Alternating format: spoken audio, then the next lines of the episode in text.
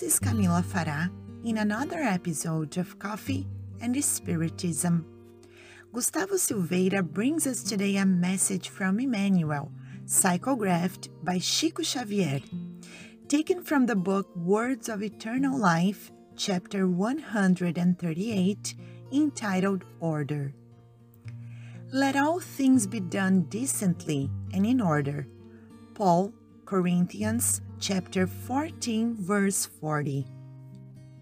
All the successes of human science take place on the basis of the order established by the divine wisdom in all the spheres of the creation. Astronomy indicates in advance certain phenomena that will occur in the cosmos in the face of the equilibrium in which the movements of the universe are governed.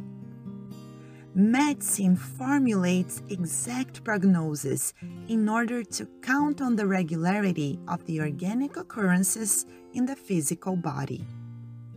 In any place on earth, it is possible to predict the hours of shadow and light.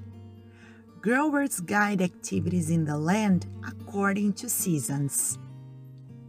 The plant produces according to its species and any grafting practiced by man is characterized by defined limitations in the structures of the vegetal kingdom. Everything in the divine work is engaged in the principles of harmony. Therefore, let us refrain from disrupting the constructions of the Spirit with the excuse of exalting charity or under the pretext of fulfilling God's will evolution and improvement constitute realization of all, assigning tasks to each one. The first exhibition of the designs of providence, wherever it is, appears in the duty to which we are called in the construction of common good. Let us therefore be loyal to the work we must perform. Any machine to meet safely asks for order, and the order asks to tighten each piece in its rightful place. Unquote. And Gustavo comments Everything in the divine work is engaged in the principles of harmony, affirms Emmanuel. So we should not be surprised when we hear that we need discipline when it comes to the work on the good and in charity. The volunteer work the work in the Spiritist Center, or even the fraternal assistance should not be conducted by mere chance.